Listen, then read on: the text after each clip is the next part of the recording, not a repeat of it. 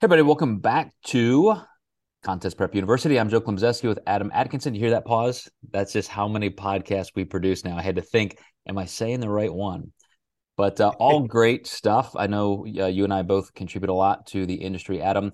Uh, what I want to talk about this series is how to retain more lean body mass in prep. I'm on this big training kick after doing our fantasy camp training edition. And the first thing that I think is important, and we'll go through a, a list, see see what you agree with Adam, and maybe what you want to uh, add to, is just maintaining good force production. So, differently stated than just having the right kind of training, but intentionally, as I want to lay this out and frame it, creating and maintaining the best force production because strength is going to change. You have to accept a little of that your training frequency and duration may change a little bit because of the calorie deficit. That would all be appropriate. But the kind of intensity that you generate, that the, the way that you're stimulating the muscle fiber down to that cellular level, I think is pretty important. So I, I just don't know if you've thought about it, or maybe you want to even touch on those other variables with training, Adam. But in prep specifically, why is that that mentality and execution in the gym so important when you're dieting? Well, you do want to push, you know, you want to push leverages hard.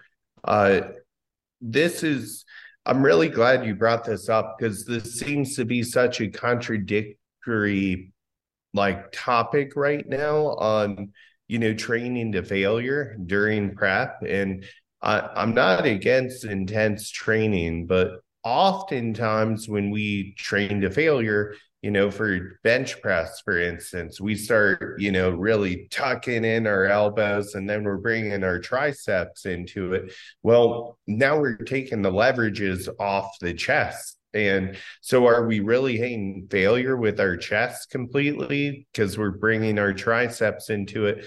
So when I do RPE with my clients, you know, we really like to talk about like what is that and what does that look like? So you're hitting close to failure and then you just kind of stop at the point that that weight cannot move anymore or you know explain to your spotters so you can keep tension on the prescribed muscle group and not bring it to your triceps or something else. So you're still kind of reaching that maximum threshold without drawing a bunch of other muscle groups into it. Because a, a really advanced trainee might be able to train to failure and not move outside of the normal motion movement patterns, but most trainees are not going to be able to do that. So it, it is different per context, per person, but I think most people do need a little bit of let up towards the end of a end of a set to have the right leverages in play. It makes me happy that you brought that up because the entire premise of the advanced training fantasy camp we did was based on functional anatomy first. So every single variable you can talk about and explore with training, we covered, but functional anatomy first. Do you know what the origin and insertion patterns are for that particular muscle you're trying to to pursue? Because to your point, bodybuilding for hypertrophy or bikini competition or anything else in physique sport is massively overlapping with strength sport and other ways of training, but it's still very different. And it's still very directed toward training muscle, not movement pattern. So that's a really, really good point. And and I think in this calorie deficit model that we're we're talking about, because you are going to feel a little bit less energy, glycogen stores are not as full. It's easy to get I don't want to say lazy because most of us in prep are pretty ambitious and we're really motivated by the contest, but you just kind of get distracted by not feeling your best and you forget that it's still all about the contractile force and what you're producing there. So I think that's a really good point.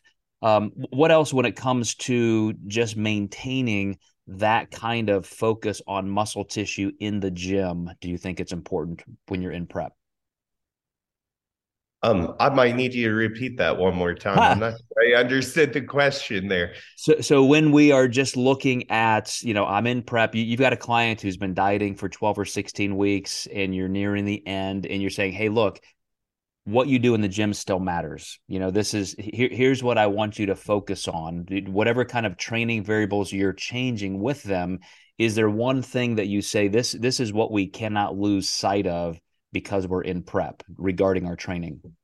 Yeah, I I do think that we we can get demotivated by our strength going down and to not let that call it quits on your workout early, obviously, or get too depressed about certain movements. I think our last podcast I mentioned focus on some of the things you can actually perform better on because your body weight's lighter, or even focus on coefficient. Um, also, you know, don't be so strength focused because that's really when injury is going to come into play. So, you know, I just had this conversation with a client. She hurt her back deadlifting. And, and I said, I was the same way in every prep. Just because I could lift that weight didn't always mean that I should. And, and sometimes we need to find that happy medium, and that can be really risky. And I told her, maybe film a couple of your sets, and I can kind of see if you're going hard enough or maybe pushing that potential lower back injury threshold on your deadlifts a little bit more. So she can kind of have a second eye and help her gauge that because that's obviously a problem since we're dealing with the injury. Yeah, and obviously nothing is going to hurt your chance at a contest more than being injured and having to limp in to to the the end of the prep. So perfect, Adam. Very well said. And we will see you guys next time in Contest Prep University as we continue on in the series how to maintain the most muscle in prep.